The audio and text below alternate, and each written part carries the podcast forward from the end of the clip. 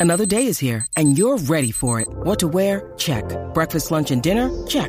Planning for what's next and how to save for it? That's where Bank of America can help. For your financial to-dos, Bank of America has experts ready to help get you closer to your goals. Get started at one of our local financial centers or 24-7 in our mobile banking app. Find a location near you at bankofamerica.com slash talk to us. What would you like the power to do? Mobile banking requires downloading the app and is only available for select devices. Message and data rates may apply. Bank of America and a member FDIC.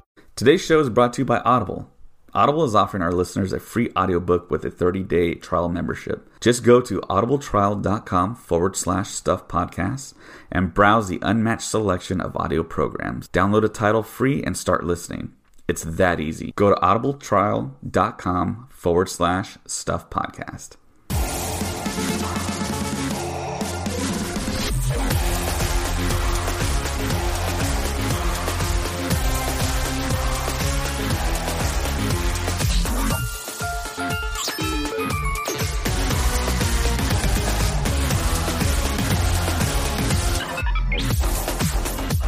Welcome to the Star Wars Stuff Podcast, where we talk about all things Star Wars. My name is James, My name's David. and what you just heard was uh, Level Up Leroy's new intro he he wrote for us. And I met Level Up Leroy while we were at Celebration. He was upstairs in like the main hall where like no one knew he was up there, and so I walked up there and I was like, "Oh hey, how are you?" And he's an awesome dude. Uh, we chatted for a little bit. I'll put the video link where I talked to him and everything. He was such a cool guy. Well, anyways, he reached out to us on no no he did a video and you were like i like the way that sounds so we wrote him and asked him if he could maybe give us like a, a cool little intro thing and he did so level up leroy thank you so much and check him out he's he's awesome he's really cool so Yeah, definitely. Yeah, I was looking for you at Chicago Celebration. Yeah. You're like, I'm upstairs. I'm like, upstairs? I'm like, upstairs where? You're like, I'm, I'm over here by this DJ. I'm like, there's a DJ here? Yeah. Because when you walked in, you heard music. There were speakers, but there was no, like, DJ there. Yep. And I was thinking, okay, is this just like a, on a loop and just Mm-hmm. playing? And then you told me that you were up there with the DJ. I went up there. We met him. He was super cool, super nice. Yep. And yeah, he does DJing like all around all the, the, world. yeah yeah everywhere He's from the UK. yeah he does it like if you go on his uh if you go on his instagram he's he's always somewhere. He's always doing something cool. So level up leroy again. Thank you so much for doing this for us. Yes, and uh hopefully and we'll see you in august. So excited for celebration. Um so all right. I love Star Wars because something new happens each week. Like every week, something happens. I have friends who always ask me, James, what are you going to talk about this week? Like, oh, the latest news. and the latest news, like cool stuff and crazy stuff, dropped today. So where do you want to start? Where do you where would you want to start today? Man, there is a lot of news, and I think the most popular topic was, or one of, I guess there's two really huge things to talk about. It's the Obi Wan rumor Oh mill that happened. Oh my gosh. And then the uh, Colin Trevorrow. Ooh, let's let's do the Obi let's do the Obi Wan Kenobi one Okay. first because that happened. Did you, okay? First off, okay, if you don't know, what happened was a Twitter account called not discussing film, at, you know, at discussing film it was called the discussing film, something like that. Yeah, it was like a parody It was a parody yeah. account. A parody account. That's that's number one. They said that the Obi Wan Kenobi series was canceled on Disney Plus, and and that Ewan McGregor left because of creative differences. This tweet and this article exploded all over the internet. Like er- all these, all like the main, the big Star Wars. Uh, not the big Star Wars guys, but a lot of the Star Wars like links and all these other people started posting it out. Um, and everybody was like, "Oh my gosh, Disney messed it up again! Like Disney did it again. They ruined something great." And I read it, and I we of course we don't believe everything that we hear right away unless it's because he has some sources that I, I don't I don't want. We don't ask him what sources he has, but he told us don't don't listen to yet. I'm still trying to find this out, and come to find out that yeah, it was none of it was true. None of it was even close to being true, and yeah, so don't be afraid. There is an Obi Wan Kenobi series that will be filming this year, and Ewan McGregor is still attached to it. So I don't understand why these. I don't know. I guess you get clicks if you put out false information like that. Yeah, it, it's one of those things where I mean, it's it's clickbait basically. Um, people get paid by the amount of clicks they get. We don't. We don't get paid like that. I mean, we don't get paid at all, really. I mean, we have a Patreon Yeah. to help us fund the podcast, buy equipment, buy these microphones that we're using here, and stuff like that. I mean, it's very little, but I mean, we do the podcast because we love talking about Star Wars, and I think we're probably one of the more truthful podcasts out there. That's why we mm. have such a great and loyal listener base. And I've been really trying to deep dive into Star Wars stuff since 2014, mm-hmm. since you could actually do that since the start of The Force Awakens. Yes. So even before we met, I mean, 2015 was just dedicated to, Star Wars, Star yeah. Wars research for me. I mean, I've talked about it on the podcast several times, and and along my during my journey, I kind of met people online, and of course, you have claims that people know this and that, and I mean, you don't know if what they actually know is true until you see the film. Mm-hmm. When I saw the film, I kind of was able to filter out who was actually telling me the truth and who actually had a source and who was just making stuff up. I mean, people make stuff up and they don't say that it's made up. And Yeah, I they- think we know who those certain people are. We won't we won't discuss those those. But- people, yeah. So it's it's the year 2020 right now. Mm-hmm. So I've been really at this since 2014. And for the prequels, I was doing it in 1997 in high school. So Mm-hmm. He's yeah, dedicated. He's I- very dedicated. Yeah, well, I mean, it's it's it's a weird thing because it's not dedication. Nope. It's just something I do. You know, all right. it's like enough. breathing almost to me. You know, I mean, I go online. I mean, I don't think about okay, well, I'm going to go home after work and I'm going to look all this stuff up. No, I just do it, and that's why I think I have the confidence to do a podcast Mm-hmm. is because I uncover information that I know is legitimate. And- so So saying all that, we knew that the Obi Wan Kenobi thing was not legitimate at all. That was not. It ended up not being true, and it spread like it spread everywhere. Like friends of mine were posting it, and I was telling everybody not to worry about it, and they were like, "Well, it says it here," and I'm like, "No, it's not. It's not the truth. I, I promise you." And I had to put on my Facebook. It's not canceled. Don't worry. It's it's still gonna happen. So everyone's a little. Everyone can breathe a little bit easier. Everyone's a little bit happier that Disney did not mess it up like everyone was claiming they did. So you've heard the phrase "truth is stranger than fiction," right? Yes. So we know that's fiction, mm-hmm. but it appears from the people I trust and the places I trust. It seems like there was some Obi Wan news, and it, it was kind of one of those things where that parody account posted that mm-hmm. that the Obi Wan series was canceled, and that Ewan has left the project. That spread like wildfire. And it seems like all the people that I trust, they did some really deep digging mm-hmm. as to, okay, what's going on here? Because that thing just spread like Yeah. crazy. Everyone was talking about it. And there was a lot of credible people talking about, well,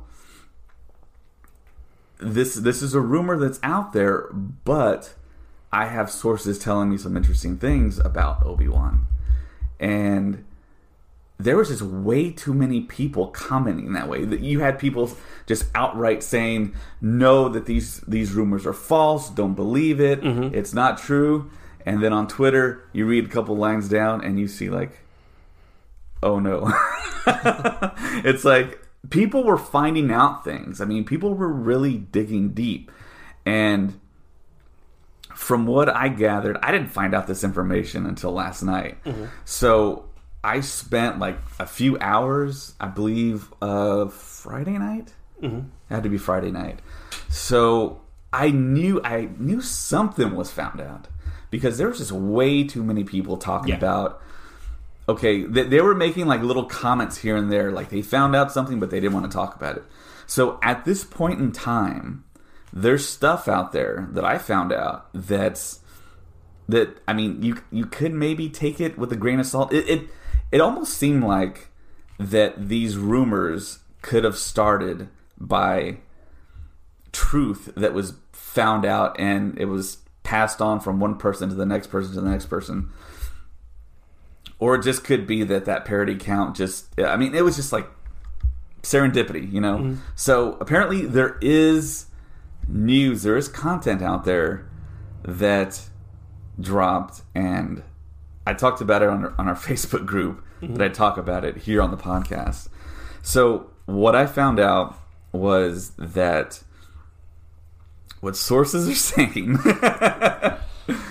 is that Lucasfilm is thinking, like actually giving serious thought to not canceling the Obi Wan series, but to taking it and changing it from a series to being a movie. And the movie would be the 2022 film. And Deborah Chow would still be directing it. But the theory behind that is that would allow Lucasfilm more time to develop and to strategize for the next series of films they want to do and just buy them time essentially for Project Luminous and the High Republic era. So, so the thinking is change the how many scripts was it? Like six or seven? It's like a six or seven part story, right? Yeah, I, I think the um, The the, rumor- thought was yeah. six six episodes, and they were supposed to be longer than the Mandalorian, like an hour, hour ten, hour twenty, maybe. So the thinking is adapt that into a film or to a series. Is it a series they want to do? Take the scripts. We all know that they have the scripts. They're done. yes. So what we're hearing is they want to put Deborah Chow in the director's seat for Okay. an Obi Wan film, a standalone film, One film. which is a lot shorter than this the six episode series, which I think over time we all became all in favor of just doing a series, Mm-hmm. a lot of character development, a lot like the Mandalorian, where it seems like that's really the public's appetite right now. Is, Yes. is a series of Star Wars, and I was all on board for a series, but now it's like, okay, well, we got to think about the future, High Republic stuff. I, I really want to see that fleshed out Yeah. and they were going to do an Obi-Wan film before the Yeah. solo returns happen at the Yes. box office. Yes. So we all pretty much know that as as truth. Mm-hmm. So that's what Lucasfilm apparently is contemplating right now. It might not happen. It may happen, but there's going to be a um, um, a shareholders call in February. Mm-hmm. Oh, so I have the date here. So you think Bob Iger may say something So, about that? So we basically got till February fourth to find out. I know Kathleen Kennedy said, in I think Empire or Variety or no uh, Vanity Fair, Mm-hmm. uh, that she was going to announce the next director. So apparently, the next director could theoretically be Deborah, Deborah Chow, Chow for for an Obi-Wan. Obi Wan Yeah. film. But of course, that might not even happen. That I mean, they That's- might have something else in the pipeline. Now, we saw the whole story with Taika Waititi being courted to be a Star Wars Yes. filmmaker. Um, I don't see Taika doing the 2022 film because he's got his next film. He has his Thor, right? He has a Right, he has to do that for Disney as well. Mm-hmm. And I'm not sure if they're going to wait that long to do that. I could see, I could see Taika maybe taking on the the next Star Wars movie because they got to. He has to do a Star Wars movie, Yeah. in my opinion. I think the amount of the the amount of love that that last episode of The Mandalorian got was just in, incredible. It was everybody was like that was my favorite episode. I think if he doesn't do a Star Wars film, if Lucasfilm and Disney if they can't get him to do one, they made a big mistake. So I, I can see them bringing him in later, let him finish his Thor. Uh, what's it called? Of something I don't know. Thor Love and Thunder. Love and Thunder, yeah. Yeah. But um, but I could I could see them saying, okay, Deborah Chow will do this one, and then we'll do the Obi Wan Kenobi movie in 2022, and then we go from there with what 2024 when the next one comes out, if whatever that one will be. But again, this is all just speculation. We don't know whether or not this is in fact true. But February 4th, we could possibly find out something big. Right. Yeah, we, we could find out a totally different scenario plays out. Yeah. but that's what I think everyone that actually has direct connections to Lucasfilm, that's what everyone that has panned out in the past for me personally that have been on the mark Mm-hmm. have reported. So All right. Well, there you go. Hopefully, we'll, we'll see. We'll we'll stay tuned for that. So, in the end, Obi Wan, Ewan McGregor did not leave the project. So that's the first thing you need to know, and that's the only thing. You yeah, need to know. there's no hint of Ewan McGregor being upset or trying to leave. Uh, I, I know that, that people said, "Oh, well, McGregor's rep said he's still in the project, everything's fine." But I mean, you're not going to get any information from a representative No. of an actor. I mean, No. he's gonna he's gonna tote the company company line. You know? And plus, you know, I don't know. This is everyone's excited. He seemed excited for it there at D23. So I, I yeah, it's gonna be it's gonna be awesome. You've been talking to Lucasfilm about it for years. He- what he- he said, like- 2014. yeah, 2015. 2015, I think he Yeah. said is when he was started talking to them about it. So, oh my god, I'm so excited for that one. All right, so on to the big, the big one, which was Trevor Trevorrow's script leak. Yeah. So this, so the script leak came out on what was it, Wednesday or Tuesday? It was like Tuesday or Monday. Sometime this week. That's why we're talking about it. Yeah, that's what we're talking about. And at, first, it didn't seem legit, but then further, you know, research people started doing, they found out that it was in fact a legit script leak. And um, so we don't have the whole script. The whole script is not out online, unfortunately. All we have is just the bullet points from somebody who actually did read the script and they talked about the script. So, without further ado, let us talk about Star Wars Episode 9 Duel of the Fates. Not gonna lie, that's a pretty good title for a Star Wars movie. And we don't know if it was the working title or if it was the actual Title, done. title. Yeah. Yeah, we don't. Yeah, we don't know that yet because this. Same thing with the script. because this draft was completed uh, a, a week before Carrie Fisher's death. It was it was so. Part of me thinks that after that happened, Trevorrow just kind of was like, "I got nothing. I got you know what I mean." Like he kind of, maybe he stopped right then and there. But upon reading this version of it versus what we got, there are some cool things in the Trevorrow version that are not in, in the Rise of Skywalker. But I'm just going to say now. Ultimately, I'm glad we got the Rise of Skywalker the way we did. What do you think? I think? don't know, James. I, I heard a pretty good reading of a summarization of the script, Mm-hmm. and I'm like, those are a lot of the ideas that I had in my head Mm-hmm. for what I want. I thought we were gonna see. Yeah. Well, and I will say this though, you can tell from seven, eight, and nine, you can tell that the story was. Uh, it's controversial. Don't don't judge. You can tell the you can tell the story was kind of leading to this ending that they had for for nine. You can see like they were they were going toward that because from from early on it was Abrams gave it to Johnson and then Johnson gave it to Trevorrow, but Johnson did write the he did introduce the story of nine to Trevorrow and said this is where nine is going to go. And he wrote I, he did write a draft of it. I know they they said either he wrote a draft or he wrote the story for nine, and then Trevorrow went off of that. And you can see that they were they were connected a little bit clearer than the Rise of Skywalker is to the Last Jedi because they did have an idea, if you may.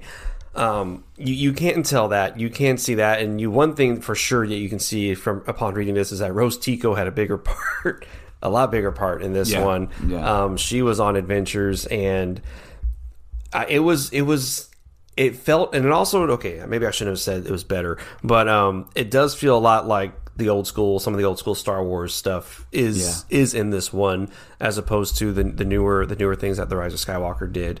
Um, and one thing we did do a lot of in this script that they didn't do at all in the, in the new one was Coruscant. Coruscant was a big part of the Duel of the Fates. Um, more surprisingly than I thought it was going to be. Like, it looks like almost half the movie was was to take place on Coruscant. But um, but yeah, so you, we just want to go through and read these bullet points that that were that were written down. Um. Yeah. Sure. Yeah. can do that. So it was called. The title was Star Wars Episode Nine: Duel of the Fates. We we suppose, but on this particular draft, it was Duel of the Fates. Um, the crawl was the iron grip of the First Order has spread to the farthest reaches of the galaxy. Only a few scattered planets remain unoccupied. Traitorous acts are punishable by death.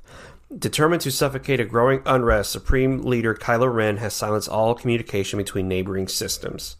Led by General Leia Organa, the Resistance has planned a secret mission to prevent their annihilation and forge a path to freedom. So, from so yeah, you can kind of already see that directly from the Last Jedi to this. And okay, first off, it's completely different. There's no Palpatine. That's the big, big, big thing. There's no Palpatine at all in See, this. I, I, don't think any of us expected Palpatine. No. Before we saw Ian McDiarmid and heard his laugh. In, Yeah, no, Chicago yeah, nobody expected that to Yeah. happen. And then we'll get we'll get into that later because I have my I have my, my thoughts on that. So yeah, and kind of like rewinding a little bit here. Mm-hmm. Um, so uh, Colin Trevorrow actually uh, liked someone's tweet that talked about the script. So it's almost like he's confirming that yes, this is legitimate. Yeah. So this was a draft. We just don't know if it was the final draft or just one of the preliminary Yeah, preliminary drafts. But people do think that this is the story that Daisy Ridley heard at the SNL 40th oh, okay. and where she was told off to the side, and Bobby Moynihan, who's in Resistance, yes, saw them talk and saw Daisy Ridley leave Colin uh, Trevorrow's and da- in her interaction, like sobbing. Mm. So, and I think that we do get uh, reasoning for that. Yeah, we do. Yeah. We do get that. And yeah, like I said, this this does this script and the way this starts already feels like it was the it's the sequel to the Last Jedi Mm-hmm. because of where the resistance is and where everything's at. And Supreme Leader Kylo Ren is that did stay there. Um, and so we go from there. Okay, opens at a what Kuat or Kuat shipyards, man on a mission style. Yes. So we immediately cut to a mission, um, which is pretty cool. Uh, BB-8 and Rose Tico, um, and then apparently allegedly a key player in the script, are infiltrating the moon where First Order build their ships. Workers are oppressed. There is an orbital ring and a moon below it. Finn and Poe are there. Uh, no R2 or 3PO. Rey arrives. So it was a. Um, I'm trying to think of a, a opening like this. I mean, it, it, it seemed like a cool little, like a, a cool little on the ground mission that we would have right. gotten right at the, the, ground running. Yeah, and and we're and the audience is like, oh, what's going on? What's going on? So the movie would have just started immediately. Um, Rey, okay, I love this. Okay, Mm-hmm. okay, the plan goes wrong. Uh, First Order is able to contain blast. Admiral Vaughn says. Oh wait, I I, I Yeah, lots of new characters, lots Oh, of new character names. The plan. This was the plan to send explosive into the power shaft that delivers raw ore into the ring. So they were going to disrupt this this this plant. The plant goes wrong. The First Order is able to contain blast. And Admiral Vaughn, which I believe in this draft, I mean, in the it would have been uh, Allegiant Price doppelganger. maybe, maybe yeah. Price, yeah. Um, says resistance tactics are pitiful, and then Rey, disguised as a Tusken Raider, is revealed to have created her own weapon, a double bladed lightsaber hybrid of her staff and Luke's cracked saber. And I think that's what we were That all was kind of expecting. yes, and that was something Yeah. that people were been talking about for a while, which was that she was going to she was going to create the lightsaber from her staff, which she did. But we were expecting the the double edge like she's been using since she was a kid, you know. So that was going to be in this in this script. Um, and I love the idea of her as a Tusken Raider. I don't know, like taking off the mask, Yeah, and you're yeah. like, "Oh, it's Rey!" And then, oh, that would have been like the coolest reveal.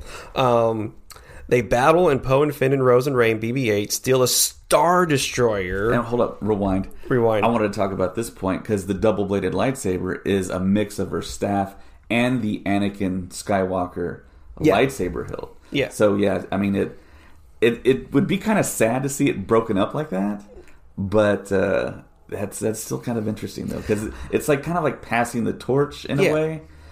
But I mean, it's it's kind of like one of those things. I mean, we got the the the, the mended lightsaber Mm-hmm. in the actual film we got. But I mean, to see her with a double bladed lightsaber, and to know that the crystal was like repurposed for that. Like, Right. I mean, like you said, it is. It, it's like a. Eh, okay, it's cool that we got the full lightsaber. I'm not gonna lie, seeing Anakin's lightsaber all Yeah. these years later, but then again, knowing that the heart of the lightsaber, if you may, Right, is right, like right. s- still alive, would have been also really cool. So and and there was I think we're going to talk about this later, but there was art for the art of Star Wars: The Rise of Skywalker Yeah. released online, and there's pictures of the uh, re put together lightsaber, and it looks like there's like staples or something in it. Wow. It, it, you don't see the actual like band aid that Rey puts on it, like Oh, okay. like the leather like strap she puts on it. So I thought that was kind of cool, but yeah, just seeing her as a Tusken Raider battling, and she's like really taking out people. And that's something that I really wish we saw more of in The Last Jedi, and we get it right away. and I could imagine that in the movie, which is like you you you see the staff, but you you but the audience would be like, that looks like Rey's staff, like as a Tusken Raider, Right. And like she raises it up like a Tusken Raider. I mean, that would have been a really cool like Yeah, it would be nice to know how they were going to shoot that scene Yeah. because there's a way to shoot it where you don't or really where you really can't tell that it was actually Rey, Mm-hmm. and there's a way that you can obviously show the staff, and it's like okay, well, every, Oh, the whole audience is going to know okay, well, that's Rey's staff because it's kind of iconic. Yep. At this point, Yeah, right? every, yeah, everyone. Yeah. Yeah, that, that that image of her with the staff walking is such a cool, such a cool image. And were you kind of surprised that she was still carrying it around in the Rise of Skywalker? It seemed kind of like redundant. I mean, she's got a lightsaber. Yeah, I was, um, I was a little shocked. I mean, again, like we said, it's an iconic look for her. But yeah, when you when you see her walking around with it, still whipping it around her, I was I was, I was like, and she has a lightsaber now, and we even they even showed it in the Rise of Skywalker that she puts down the staff, picks up the lightsaber, and fights with the lightsaber. So I wonder if I don't know, I don't know. That's a whole that's a whole other thing. my wheel started turning and I was thinking maybe we're gonna get that reveal that okay there is a lightsaber in there she did something with her staff mm-hmm. just in case and she was gonna use it or take it apart and use it in some key moment of the rise of skywalker it didn't happen but of course we all know that she used it to make her very own Yeah. unique Yellow lightsaber, yellow bladed yellow yeah gold lightsaber, which was awesome. They steal a star destroyer. That is awesome. I could imagine that like in the movie of them like and like almost like Finn and Poe, like, are we really doing this? Are we really gonna and Poe was like, We got this, let's go and they, great callback and they and they shoot off to you know, like boom. So the Knife Nine, which was a ship containing the Knights of Ren, arrives at Kuat. Uh we don't know. Ren kills Admiral Vaughn for his failure. So Admiral Vaughn is out, almost like General um, what was his name? Price? Not not uh, the the the one from uh, the Last Jedi who was on the uh, the Dreadnought. Anyways, well, yeah. So we introduce a general, then they die like immediately, pretty much. So that's that happens, and then now we cut to Coruscant. And this was where Coruscant, if you don't know, like from the books and everything, uh, Coruscant is no longer the Coruscant we've seen in the prequels. Coruscant is like kind of a rundown city. There's a lot of there's a lot of gangs. There's a lot of people who are still loyal to the Empire who live there. It's just a crazy, crazy planet now. And so Coruscant was going to play a big big part in this movie. So no okay no longer a vibrant city. The the new structures are built atop the art deco structure of the old republic occupied by the first order. Now they have a citadel slash palace there. Citizens are scavengers now. Hux is now chancellor hux. Okay now this hux gets a bigger part in this one as opposed to the uh the episode 9 rise of skywalker. Um and hux is now addressing uh Biskova, a traitor who helped resist, steal the Star Destroyer. Kova is executed with a light blade guillotine. So they have established like a government, if you may, and the First Order has their own chancellor. So now he's in charge of. Supposedly, he's in charge of everything. Uh, Hux and Commander Selleck, again a new person, have a meeting with several alien warlords, and this was an ode to the A New Hope Imperial Council scene. So when they're all sitting around the table talking, which we did kind of get in the Rise of Skywalker, but okay. Um, First Order has allies; they are aware of Rey being the last Jedi. Council wants to know where is Kylo Ren. He is missing. Huck only know Hux only knows he has gone, searching for something of great power. So in this version, for the first couple of minutes, we don't have no they have no idea where Kylo Ren is, which I like that. I thought that was I thought that's a pretty interesting thing. Um, and he's looking for something, which we did get in the Rise of Skywalker, and said we just cut directly to it. We don't. And it looked like from the in the Rise of Skywalker that Kylo Ren had been gone for a little bit because he comes back with his mask on, and everyone's like, like, oh, he's back with you know what I mean? Like I don't know yeah yeah that's a similarity so they, they that was they kept that in there. And so now we cut to Mustafar. Kylo Ren is alone except for a Darth Maul esque droid. What does that even what does that even mean? Darth Maul esque droid. I don't know like a droid with horns and war paint Yeah, with war paint and and a double bladed lightsaber yeah, maybe.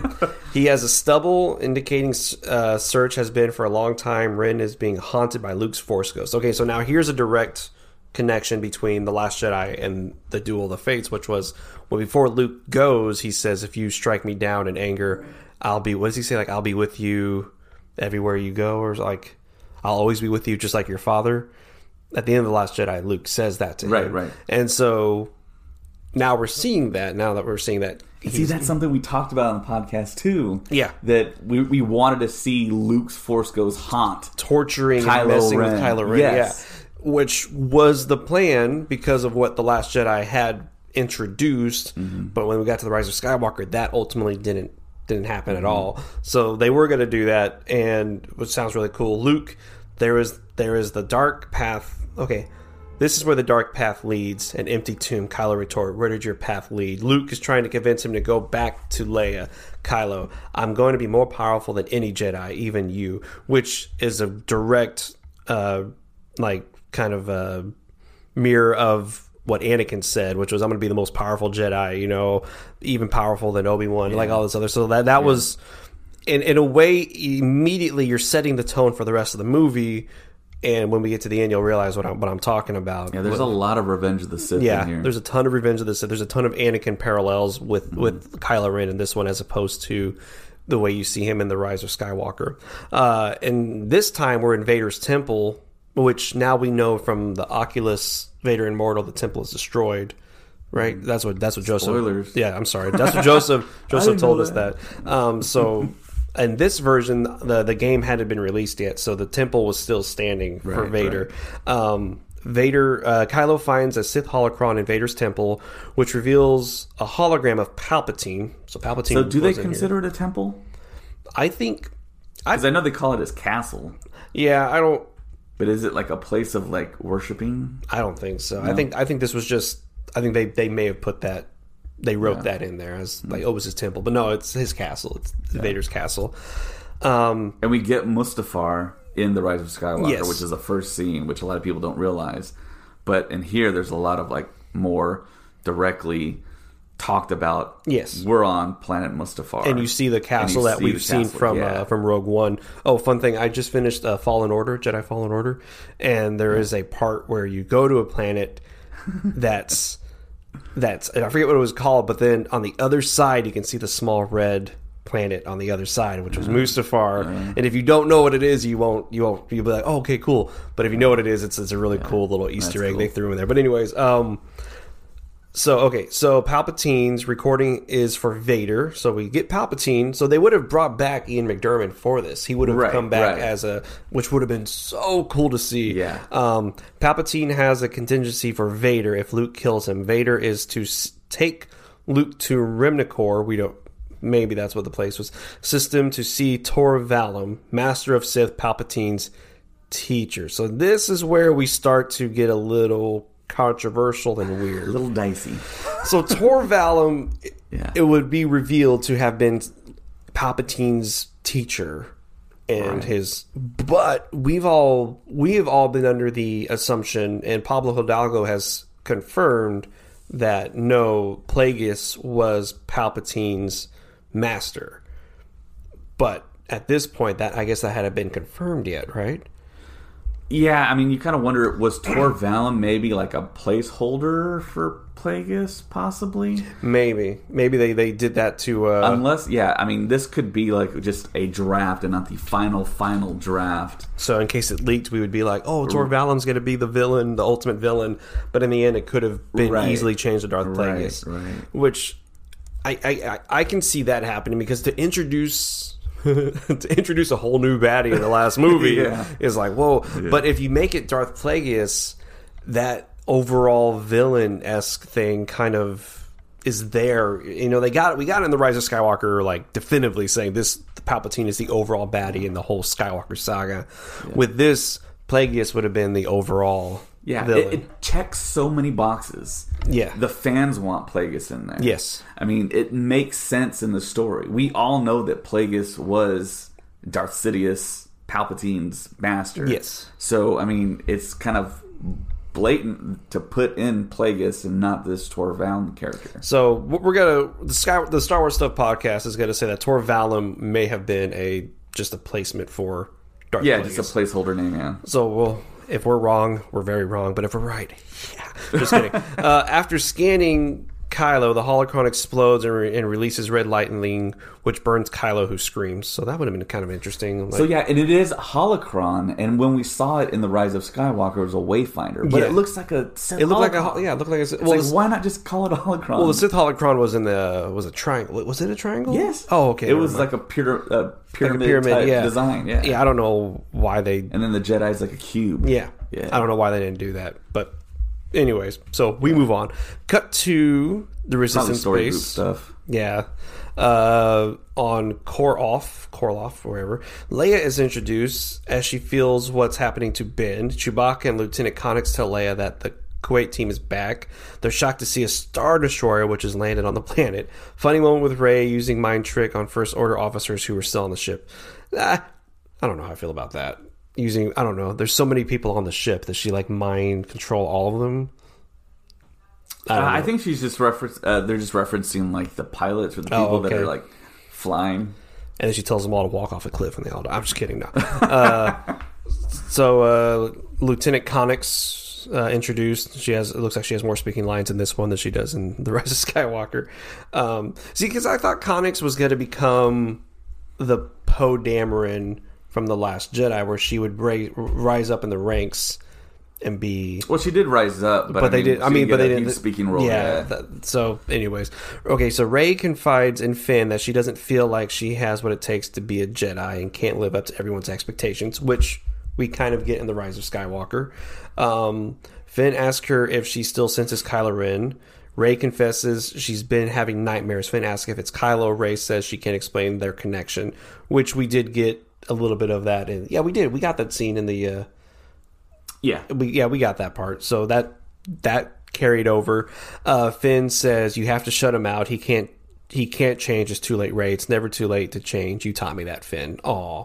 which is I, I like that a lot that's a pretty cool thing uh resistant realizes that the star destroyer still has most of its weapons tanks ties etc only missing pieces an army to use it so that explains how the resistance gets their all their equipment for to fight the final mm-hmm. battle because mm-hmm. everything's there, um, which is pretty cool. Rey searching the Jedi text from Ahch-To discovers that under Coruscant, under the Coruscant Jedi Temple, there is a communication system called a Force Beacon, mm-hmm. which we could even go as far to say that that's what Obi Wan was kind of using Right.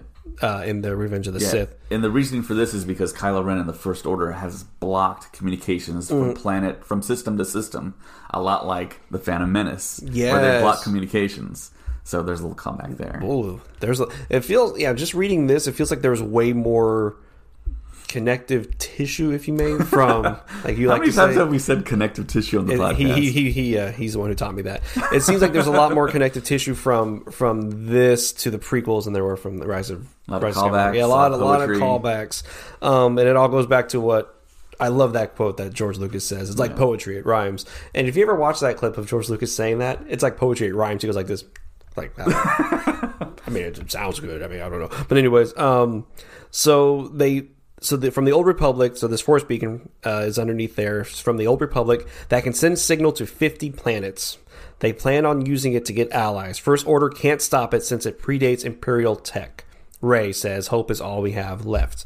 So this is pretty cool because I like that little little thing where it's like, well, we can do this because the First Order can't can, can't stop this because this they have no idea about this technology, Right.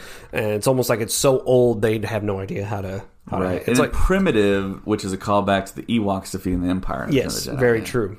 So, Force Ghost Luke appears as Rey trains. Luke is pushing Rey to get stronger in the Force while he's pushing Kylo to let Ben out. So, you, you would be seeing Luke. Luke had a bigger bigger role in this one than he did in the Rise of Skywalker. And in this, Luke is both with Rey and with Kylo Ren, and he's trying his best to, to make to make things work, uh, which I guess is really interesting. And they didn't really do that in this one. Um, Right. He's basically atoning for his actions Yep.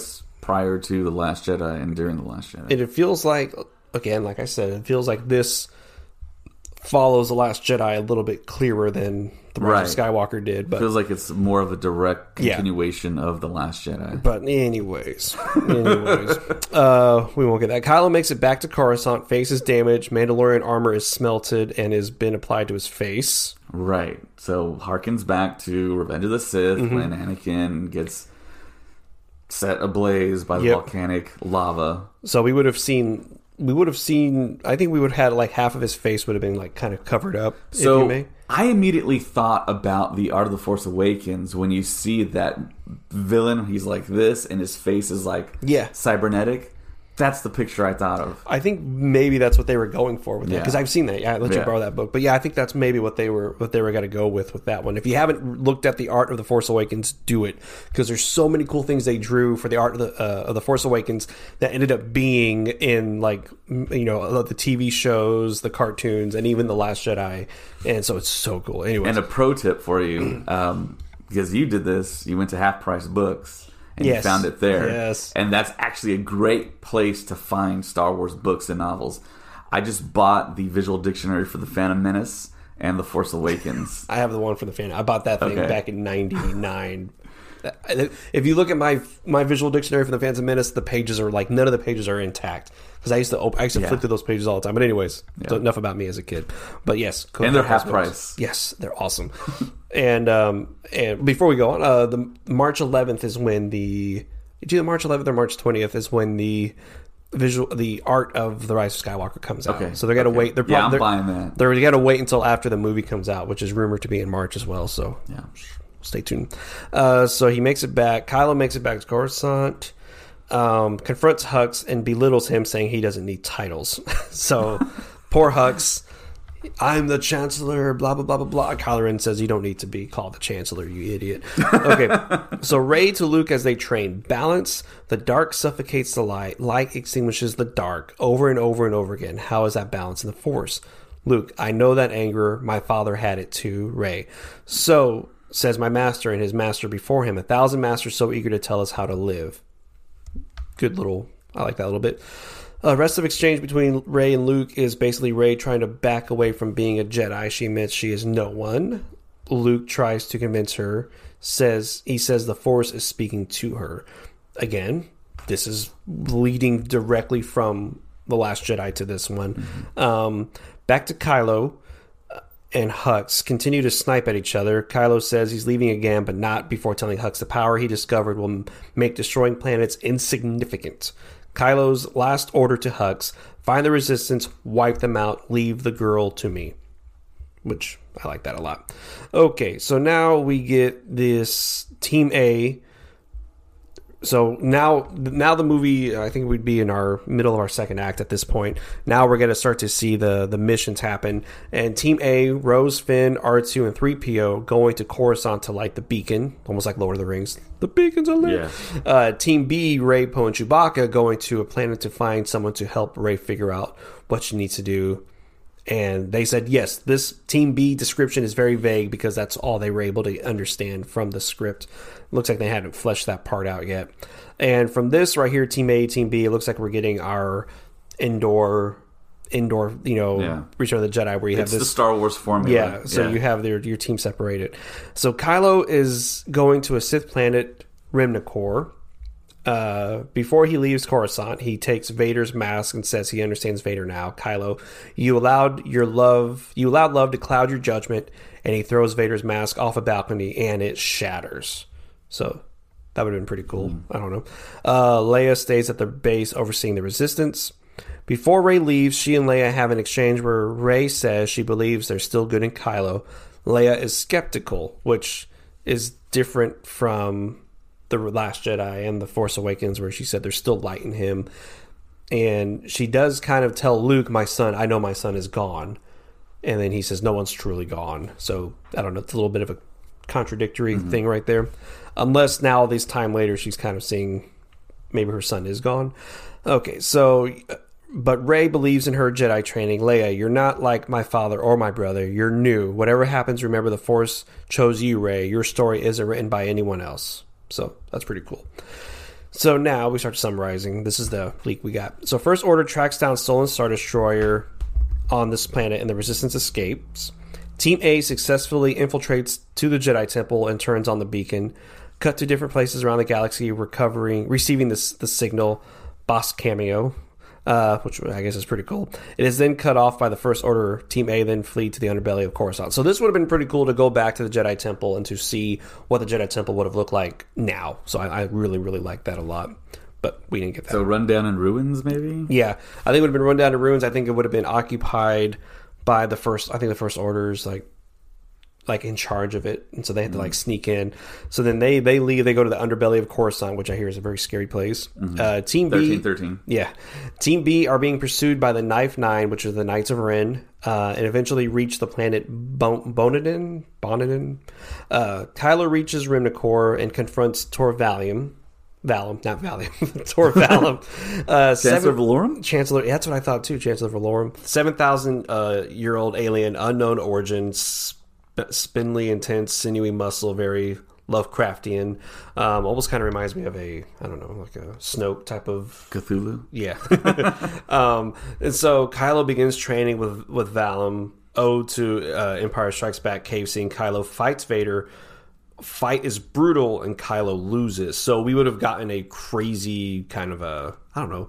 It says it's brutal, so that would have been that kind of makes me think it would have been a different type of fight than we've ever seen before between Vader on film. At Would have been cool. would have been really cool. So back on Bonadan, Poe takes Rey to a seer who can pull information out of memories. The seer pulls a star chart out of Rey's mind from her visions with Kylo. Knights of Ren show up and fight Rey in a lightsaber battle. She defeats them and Team B escapes. And so this, the Knights of Ren battle was a like a leak that people thought was going to be in the Last Jedi. The, Yeah, the right we all thought there was Yeah. going to be because I mean there was reports from Yes. Octu Yes. that there was going to be an encounter, and that was reported by one of my sources that I trust, and it didn't. Yeah, it didn't, didn't happen. happen didn't at- yeah. fall through. Oh well, but it would have happened in this one. And then so both Rey and Kylo Ren eventually go get to Mortis. So So Mortis actually played a factor. Leia asks Land. So this is all like everything now is kind of choppy because this is the details that we were given. So Lando was going to be in the Rise of Skywalker from the beginning. Right. I mean, yeah, in Episode Nine from the beginning. So Leia asks Lando if he will organize the smugglers and fight the First Order, which I think we all said. I think even Joseph had more of a understanding of why that would have happened because I think he read uh, Last Shot with Han, about Han Yes. Solo, and so apparently there was like this whole this whole plot that Joseph said, you know, Lando could get all the smugglers together to come out and fight. So that was the plan. So yeah, just so you know, that was going to happen. Uh, Rose is captured and tortured by the First Order, but is able to escape. So she, like I said, she had a bigger part in this one. Finn, R two, three PO started citizens uprising on Coruscant around the First Order Citadel Palace. So this is kind of I don't know. I don't know, like this haven't really been done before in Star Wars. I mean, we got it in the Rise of Skywalker, but this was all like at ground level, and Finn bringing everybody together to help fight the uh, the, the First Order. So that would have been pretty cool. My head's all messed up. Anyways, don't worry about it. Okay. Um, Continuity sake. yeah, yeah. Leia brings her forces to Coruscant to battle the First Order. Massive space battle, ground battle, Return of the Jedi style. You know the works. LOL. Chewie flies an X-wing. That would have been rad. I don't know, man. For me, Chewie belongs in the Falcon, but to see him kind of that the humorous shot of him getting in the and the uh, in the X-wing, like Yeah. looking around, He wouldn't even need a ladder. and then yeah, yeah, and then he's in there, and it would have been great as R 2s like. Oh no, R 2s not with them in this. Right, right. Yeah, yeah, but he's in the he's in the X-wing, and they're flying, and he's just destroying people. Oh, that that would- have been the cool. Like everyone's like flying, and you just see this one X-wing just and they fly through, and like who was that? And you just Chewie's just just shooting everybody. That would have been pretty cool. And he does the laugh from the Rise of Skywalker when when Poe says, "Hey fellas" or whatever Oh, when yeah, he was yeah, on the ground. that would have been awesome. But we didn't get that ultimately. Um, so where are we at? Where are we at? Rey and Kylo battle on Mortis. So the battle would have been happening on Coruscant. The space battle and the ground battle would have been on Coruscant, while Rey and and Kylo Ren on a different part, a different planet completely doing this doing this fight. Rey and Kylo battle on Mortis using Force energy that can pull from each other, which we did get in the Rise of Skywalker. Yeah. Uh, at some point, is revealed Kylo killed Rey's parents at the behest of Snoke. Like that's huge. That's the biggest difference. I mean, the biggest difference from all of it. So let's go back.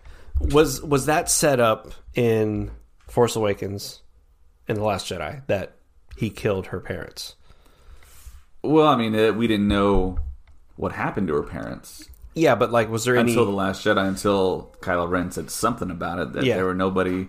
They died buried in a pauper's grave. But to me, this this makes sense. But how old was Kylo Ren? How old was Ben Solo when he did that? yeah, he must have been like. Well, then, it- yeah. So that kind So of technically, changes- like Rey is like 19 and Kylo Ren is like 33, right? I think that's the age. I heard it was a little different. It was like, is it? Is it that? Is it that big I, of a deal? yeah, I think Kylo Ren is like about 33 ish. Okay, so then that makes sense that this maybe happened. He was like very young, man. Yeah. This must have been okay. So then this also, if if we go that route, if we go the route of Kylo Ren kills Rey's parents, which is where they were going to go. That line in The Force Awakens still makes a lot of sense whenever he says they were helped by a girl, and he like And that makes sense that he knows a lot of Yeah. information about his and about her parents. yeah, and he's like, "What girl? Like, wait a minute! Like, I remember this planet. I remember that. that like, would explain that. Yeah, she wasn't a fellow like student from Mm-hmm. Master Luke. She was actually someone that he came across. yes, and that's someone that he killed her parents. and he probably sensed the Force in her. Yes. So that that that in a way makes a lot more sense. I talked to Rudy about this, uh, and he said he goes, "I would have kind of preferred that over." M- But if you go that route, and you have Kylo Ren kill her parents, then Kylo Ren is un is can't be saved. He can't be redeemed if you go that route, like at all and that's where this script and spoiler for this script if you have that's where this was leading to okay so so okay so we go that he Well, kills see, I don't necessarily agree that he's still unredeemable. I mean, Vader killed thousands and millions of people. You I know, know, mean, but it's- it just it's it, like for us as an audience to then see like Rey being like, "You killed my parents, but it's okay." It's all right. You know what I mean? Like you were in a dark place at the time. You know what I mean? I don't know. It's it, it, it, it just seems very. I don't know. It just it, to me that seems like a stretch, which is what they I guess what was about to happen. So okay, so at the behest of Snoke, so Rey's parents were killed by Kylo Ren because Snoke told him to. Um, towards the end, Luke, Obi Wan, and Yoda appear as Force ghosts to save Ben, but are unsuccessful. Ben is extinguished. So we were gonna get the Force ghost that we all kind of we were all thinking like, man, that'd be so cool if they all showed up, you know, Obi Wan, Yoda, and everybody like that. But we didn't get that ultimately. So, I mean, how do you feel about that? Um, man, I'm just the more I listen to Colin Trevorrow's and Derek Connolly, right? This script for episode nine, the more I like it. I'm not saying I would replace it, but man, it just sounds like it could have been really good, really fascinating.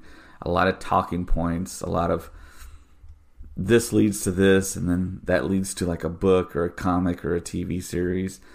A lot of connectivity to the prequels, kind of not direct but indirect connectivity, and it just there's a lot of other details in here in this script that we're not even addressing Yeah, true. because I I heard a reading of it and Mace Windu's lightsaber is obtained by Kylo Ren and Kylo Ren kills himself with it. what? Yeah, it's like a hari-kari thing. That's interesting. yeah. That's something I heard. I'm not I'm like I'm I I'm pretty sure it's valid, but I heard something along those lines. But I mean, you get the the the, the callback to Rey crossing Leia and Luke's lightsaber and using it as defense against Palpatine's Sith lightning to Yeah. kill him. That's another callback to Mace Windu. So there's there's a lot of kind of connected yeah, things yeah, between if, the two. If, it feels like yeah, like Abrams and uh, Terrio did use aspects Right, from right. from this script to to kind of form their own. Um, and Trevorrow and Derek Connolly did get story credits. yes, they did. and there was like a big like litigation thing happening with that and apparently Trevorrow was like well i'm going to take the money that i made and donate to, donate it to charity because i really didn't have anything to do with it after a certain point Okay, but it was i believe it was one of the guilds the directors guild that stepped in and said hey no no no you've got to have him on as uh, credited as story Screen Actors Guild. yeah okay screen actors or, or screen Screen Actors Guild, Writers, Writers Guild. Guild, yeah. Don't listen to us. yeah that would make sense But yeah, that makes a lot more sense. But um, but yeah, it, it's just very. Uh, I don't know. It's really cool to read this and read the Rise of Skywalker we got. And like I said, ultimately, I'm happy with what we got with the Rise of Skywalker. Yeah. I thought it was really, really great. It was very entertaining and ended the, the trilogy, ended the, the nine part saga very Mm-hmm. well. But you can see that there are aspects of this which would have been a little bit better in the Rise of, than the Rise of Skywalker. Um, I wish they could just mesh the two together and then you you know what I mean? Like they should have just put the two together. I mean, so in the end, Kylo Ren does go and find somebody else who who trains him, and but in this one he goes to find somebody who gives him a mission. I mean, so that was kind of the same, and it was almost as if they read this script. Abrams and Terry read the script, and they said, "Well, let's let's change it to instead of being." Plagueis, like we're predicting it is. Mm-hmm. What if it was Palpatine? What if we just bring it all back to Palpatine?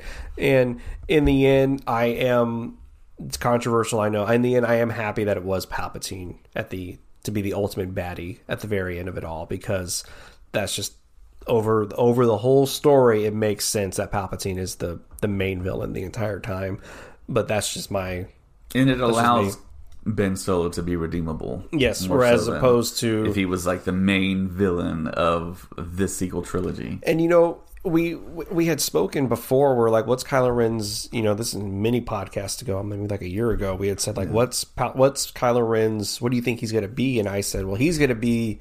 We all agree he's going to be the ultimate villain. He's going to be the supreme Yeah. leader. Because it felt like a buildup. yeah, and we were thinking, well, And Adam Driver's a great actor. Yes, he's an amazing actor, and I think Joseph and I had said he's and he he can be redeemed, and you kind of said maybe he can. I remember there was like an argument we all had, and I said I don't think he can be redeemed after what he did to his dad. Mm-hmm. And I mean, if you else. look back to Vader, I mean, we just had that conversation. Yeah. that he killed just as many people. I know, I know, but blew up planets and. but the whole Reylo thing was also a big deal. Everyone was talking. See, I didn't think that was ever going to come to pass. I thought that was just kind of some kind of like niche type of like fan. But they got desire. the, they got the kid Yeah. at the end of the movie. but yeah, I always saw that Kylo Ren was maybe irredeemable, and that Rey was supposed to be the one to to take over and become you know the overall hero, which she ends up becoming, but with Kylo Ren's Ben Ben Solo's help. You know what I mean? So I mean, we we got it in the mm-hmm. end, and I think Ben Solo at the end of the Rise of Skywalker also feels he can't be redeemed, mm-hmm. Or like the galaxy wouldn't accept him the same way ever. Same as Anakin. Like if Anakin had lit, like Vader lives, everybody he's like, hey, he's my dad, he's cool, and he's gonna be like, dude, we hate this dude like a lot.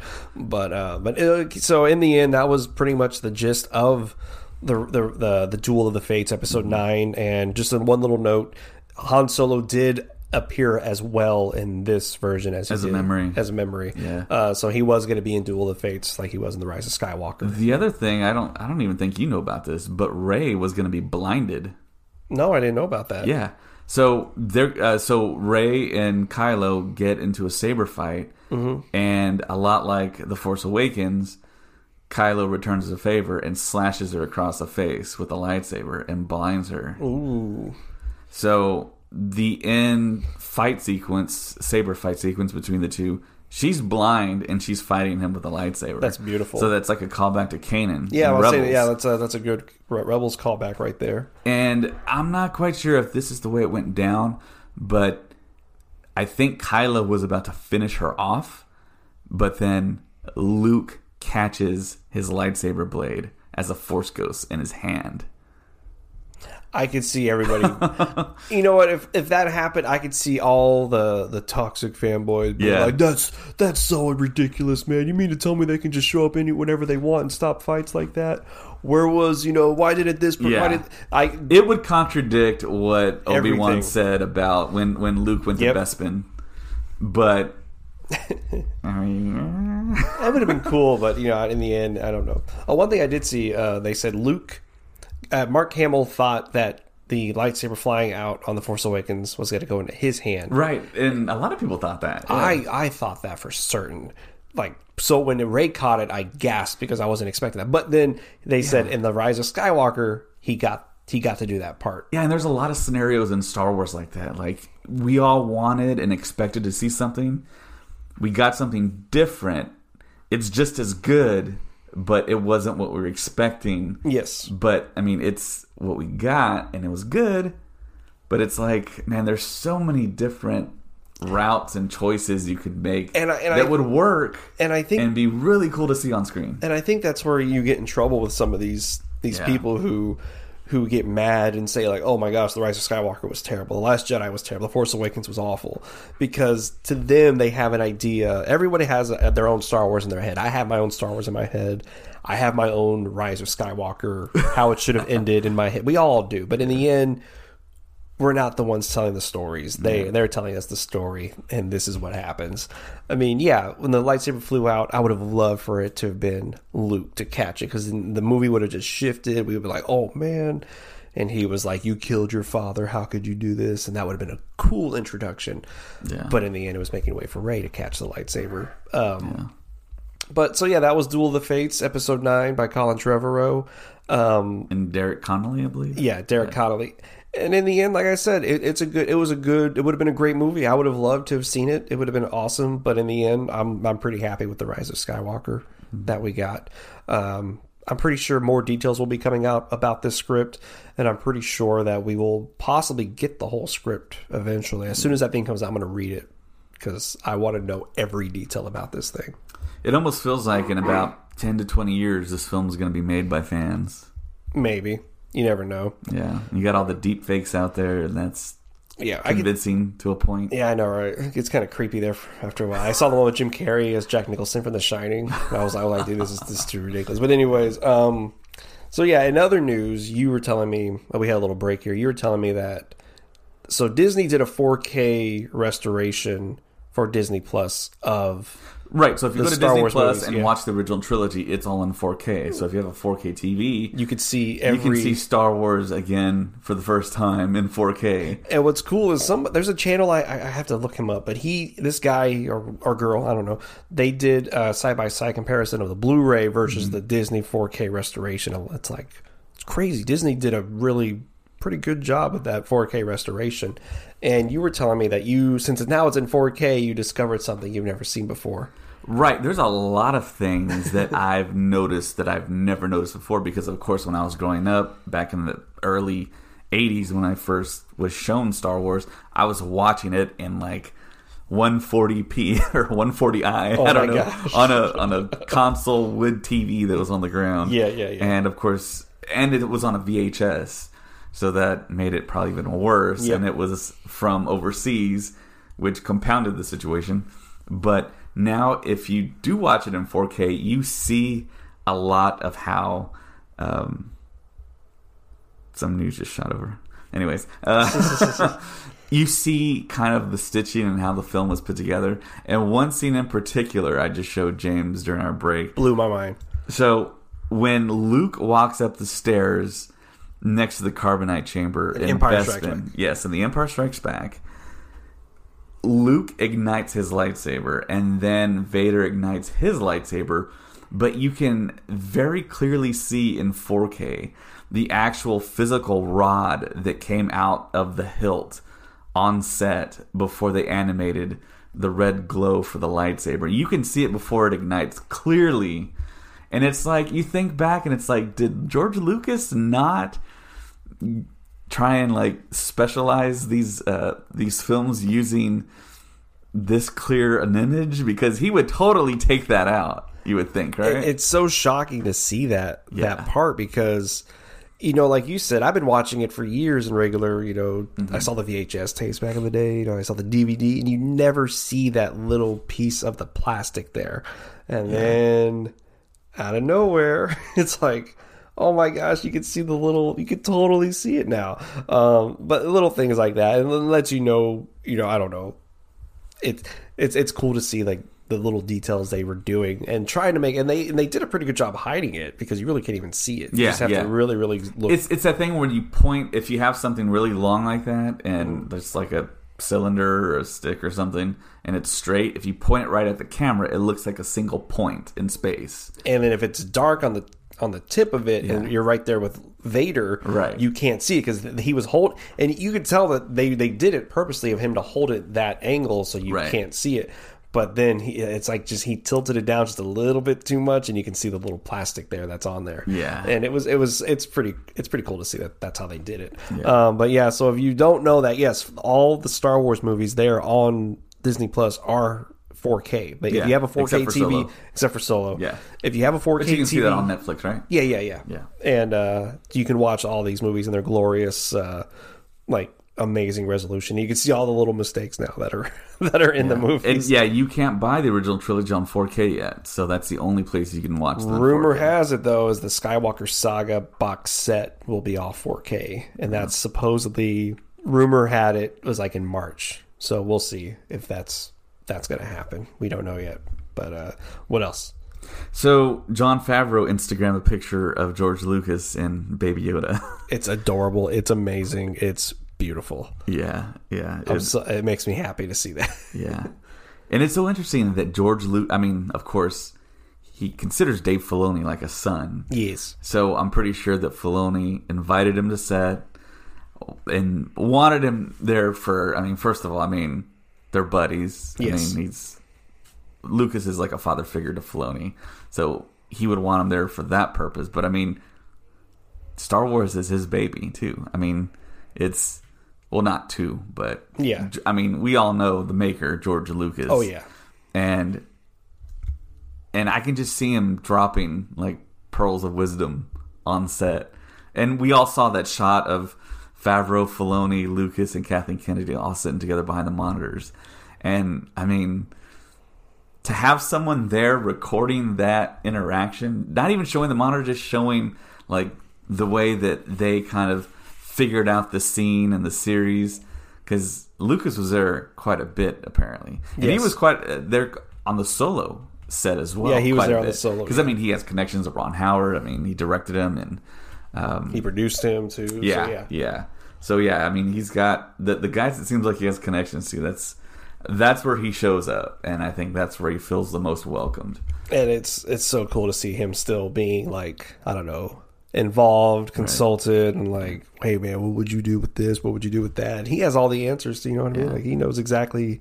It's it's so cool to see. Yeah, and the way the story goes is that Luke is actually came up with the name of the species, and he came up with more backstory for Yoda's species. That's awesome. so hopefully we. I mean, we should get that in Mandalorian season two.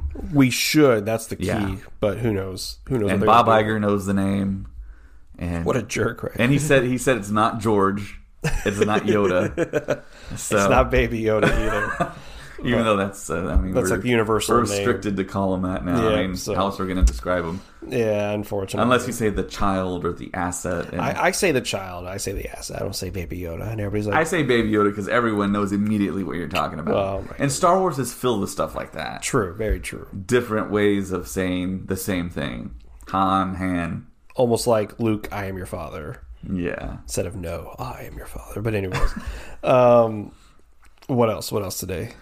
So this week I put pictures up on um, on our Facebook group for the Star Wars Stuff podcast uh, for the Art of Star Wars: The Rise of Skywalker pictures. I put over seventy pictures up there. Yeah, So there's a lot of interesting stuff on there. I remember specifically when Rey is that scene we just talked about where Rey is talking to Finn about her vision of her being there with Kylo on the throne as like a Sith um, couple, so to speak. And it clearly shows that Kylo's on the throne and Rey's dressed in black right next to him. But that's pretty cool. Yeah, that's very cool. And that one scene, or actually that one um, image I was telling you about when the Skywalker lightsaber was mended, you can also see a picture there, and that's like super interesting and super kind of, kind of like arresting because when we see the lightsaber in the Rise of Skywalker, there's that leather like band aid on it Yes. which we didn't really get any like specific like details on how that came about, how she did it. I mean, we might. I'm pretty sure we'll get it in the novelization. Oh yeah, we're definitely gonna get something there in um in March when the novel comes out. yeah. And you do see some pictures of when Rey is in the that white room where Kylo kept Yeah, Vader's helmet, and then he had the the dagger, and, it, um, and, and the, then he had Chewie's bandolier. and the shot it was reminiscent to when Luke comes in and sees Vader on Bespin. Like he's uh Kylo was up on a, on the stairs and Rey comes in and she walks up the stairs to see him. So that was how they were going to do there. Um, there's another cool shot here where you can kind of see like I don't know what the detail is, but you can see Rey putting her hand out and I guess she's touching her parents or something. And then next to her you can see the ghost of Obi Wan Kenobi with his lightsaber out. So who knows what they were all talking about when they were discussing this movie because if you know anything about like if you've ever read the art of anything which you, which you have you can that is a really interesting uh book because it explains the, from the production design the notes they were being given about the script Right. and then so they would say like oh they were thinking about doing this so we drew this. Right. and so from there you see all these cool if you're cool yeah if you're interested in behind the scenes and want more insight as to what they were thinking and the art is just beautiful. Oh yeah. I mean if i could blow up some of these pieces i'd put them on the walls of my house you know? It's it's really cool to see like what they were gonna what they were gonna do and what ended up happening. And it also shows you like i said like things that may have may have happened. Like for instance there's a picture right here of of rey underwater with her lightsaber out and she's she's uh she's cutting out a hole probably on the death star. Like that was gonna happen in the movie. And it's great. Like i cannot wait for this book to come out so i can get it. And plus the novel is gonna come out as well in march. So i'm pretty sure that they shot that scene with the oracle that they cut out because they thought that audiences would get confused but there is artwork in there of like a spider type creature Yeah. no baby head which was I a remember- yeah, rumor yeah, you remember you told me- but told it, it that. was more like a like a like a Ackbar type of head Mm-hmm. like a Mon Cal It yeah, there's cool, there's a ton of images. So if yeah, if you go to our Facebook group, all you have to do is request to be, um, be a member yeah, be a member basically, and Well, I just saw a picture right now of uh, Kylo Ren torturing Chewie, which would have been an interesting scene because yeah, that was a very provocative looking. because that's a that's a scene that we all would have been wondering what's what's Chewie and Kylo what's what's what their reaction would be to each other like what would Chewie be saying to him and that's a whole scene that I would have loved to have looked at you know with him walking in and saying hey Chewie and then like Chewie just getting mad at him and like talking and then they would have had a scene talking to each other and blah blah blah. You know what I mean? Like that just would have been such a great a great moment. Yeah, a super touching moment because we all know that Chewbacca babysat young Ben Solo. yeah. And to see man to see like a performance like a like a dialogue like Yeah. between Chewie that would have been a very important scene of the movie. Yeah to see how he reacted to yeah. him which we Kylo, didn't get. Kylo speaking English and then Chewie speaking Shyriiwook but Yep. very kind of distraught. That that would have been super interesting. Oh man. And we Oh, kind of go back to Solo where we got new and who knows Shyriiwook from and who, film. who knows maybe uh maybe what you call it the novel's gonna have that scene there you know what i mean? So who knows? Because if you don't know about the novels like the novelization of movies that the novelization of the books that come out after the movies a lot of those things have the deleted scenes from the script that were not in the movie Right. because these the authors are given the scripts uh, very very early on and they are a part of not a part of it but they get to get notes about what's happening and what people are thinking and so the novelization really shows more and more detail of the movie. Right. And if you ever read um, The Force Awakens, it's great. It talks a little bit about Snoke's backstories, like hinted at in The Last Jedi, it's hinted at even more. And then also in The Last Jedi, the book starts off with a dream that Luke has that he did go to the Tosche station to pick up the power converters.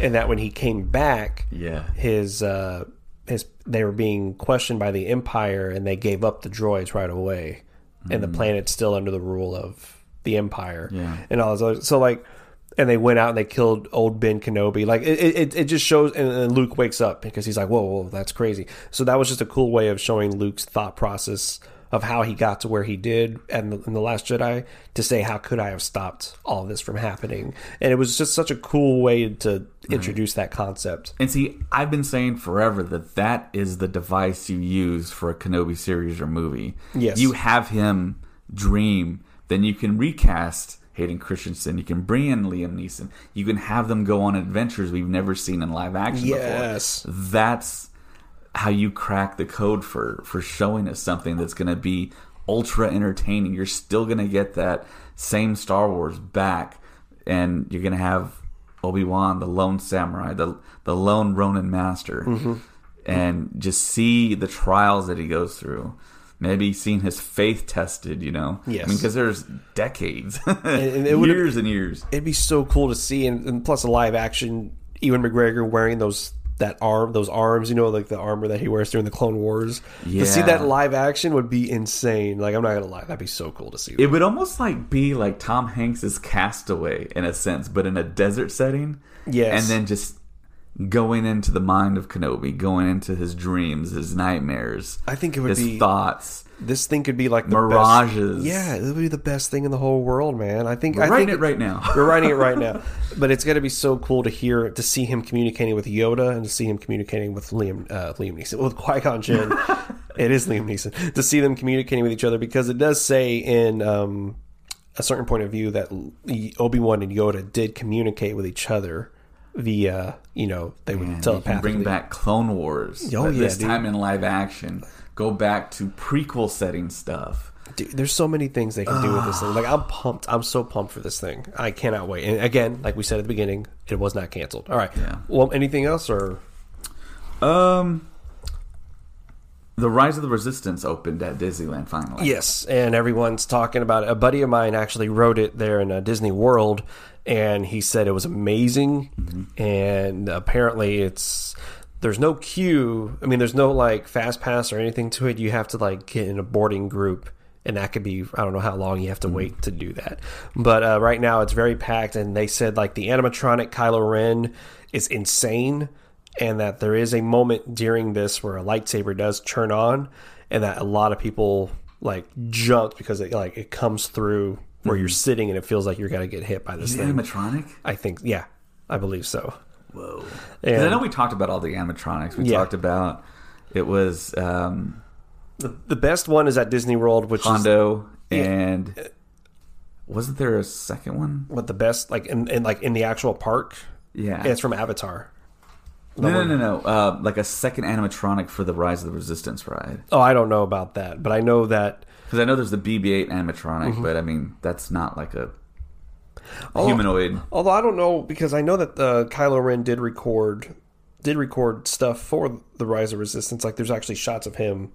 There's Ben uh, Ben Adam Driver. Adam Driver. he is Ben Solo. Adam Driver like re- doing stuff for that. Um, but I don't know whether or not I don't know. I don't, he may have been mis- my buddy may have been mistaken, but Yeah. But all I know is they said it looks awesome. And in case you don't know, Colin and Matt will be going here in the next couple of months, and they'll do a, a much better job of like documenting their experience. next time I go, I promise I'll. Yeah, we have a Snapchat. So Yeah, yeah, he'll yeah Matt will plenty be of snaps. it's gonna be it's gonna be awesome to see them there, and uh, yeah, I'm pumped to see what that is. And as you heard at the beginning, uh, actually no, we didn't do it, but we we do have a sponsor Yeah, for the first for time. the first ever. time ever. Uh, this episode is brought to you by Audible. Um, just if you would like to get a month free of Audible, which is an awesome. I I use Audible every single day. I'm not even joking. I use Audible all the time. Um, if you want, if you want to like sign up for it, you get a free month plus one free. Yeah, it's a 30 day free trial. Yeah. we have our own URL. It's audibletrial.com It'll be right- right forward there. slash stuff podcast. Down below, you'll see it. Yeah, make sure you click on that link and you go you you access Audible that way because that helps out our podcast. And yeah, you get one free title. And I joined up for the 30 day trial and I got the Rise of the Resistance.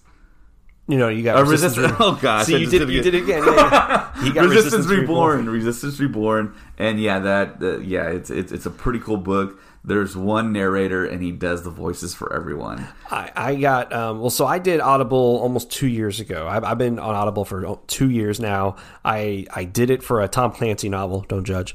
And after listening to one book, because I was driving a lot then, I was like, oh, I can listen to other books.